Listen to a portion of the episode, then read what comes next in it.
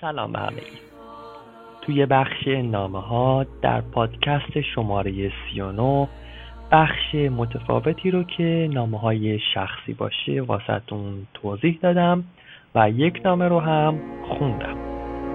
حالا نامه شماره 353 که جز آخرین نامه های تالکین هم هست و یکی از دوستان و طرفداران مجموع آثارش به اسم لورد هالزبری که یک دانشمند و اشرافزاده انگلیسی بوده.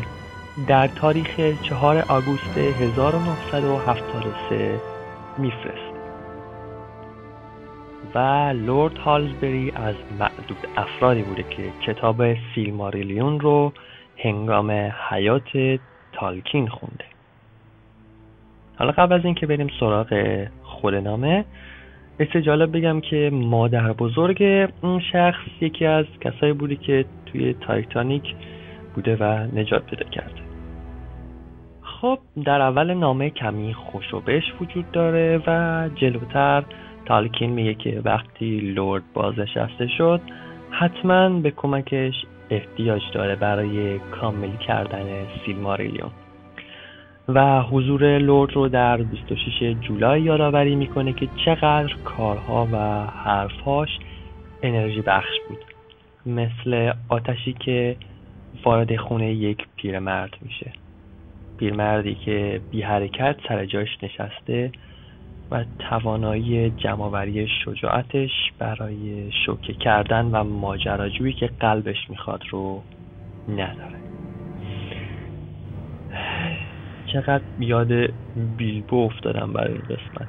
تا هشکم در نیامده بریم جلوتر که استاد میگه بعد از مشکلات و سختی هایی که بعد از انتشار ارباب حلقه ها تحمل کرده اینها باعث شده که اعتماد به نفسش رو از دست بده.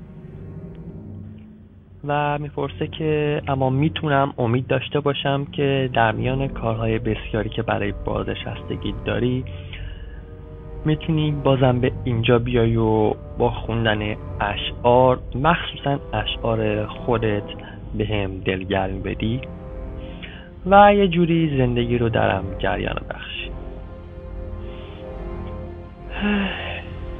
بگذاریم. در ادامه تالکین میگه که یک سری از مطالبی که تصورات و افکارش در مورد الف ها انسان ها و رابطه این دو نژاد وجود داره رو توی فکرش بوده بالاخره برای لورد فرستاده که بخوندشون. حالا در آخر نامه می‌رسیم به اون قسمتی که منتظرش بودیم که در مورد گالادریل هست. که متاسفانه متاسفانه میگه که گالادریل اصلا با فانور رفتار خوبی نداشته و به قولی دشمن هم بودن و توی رسیدنش به سرزمین میانه به تنهایی اون مسیر رو طی کرده و با باقی نولور نبوده.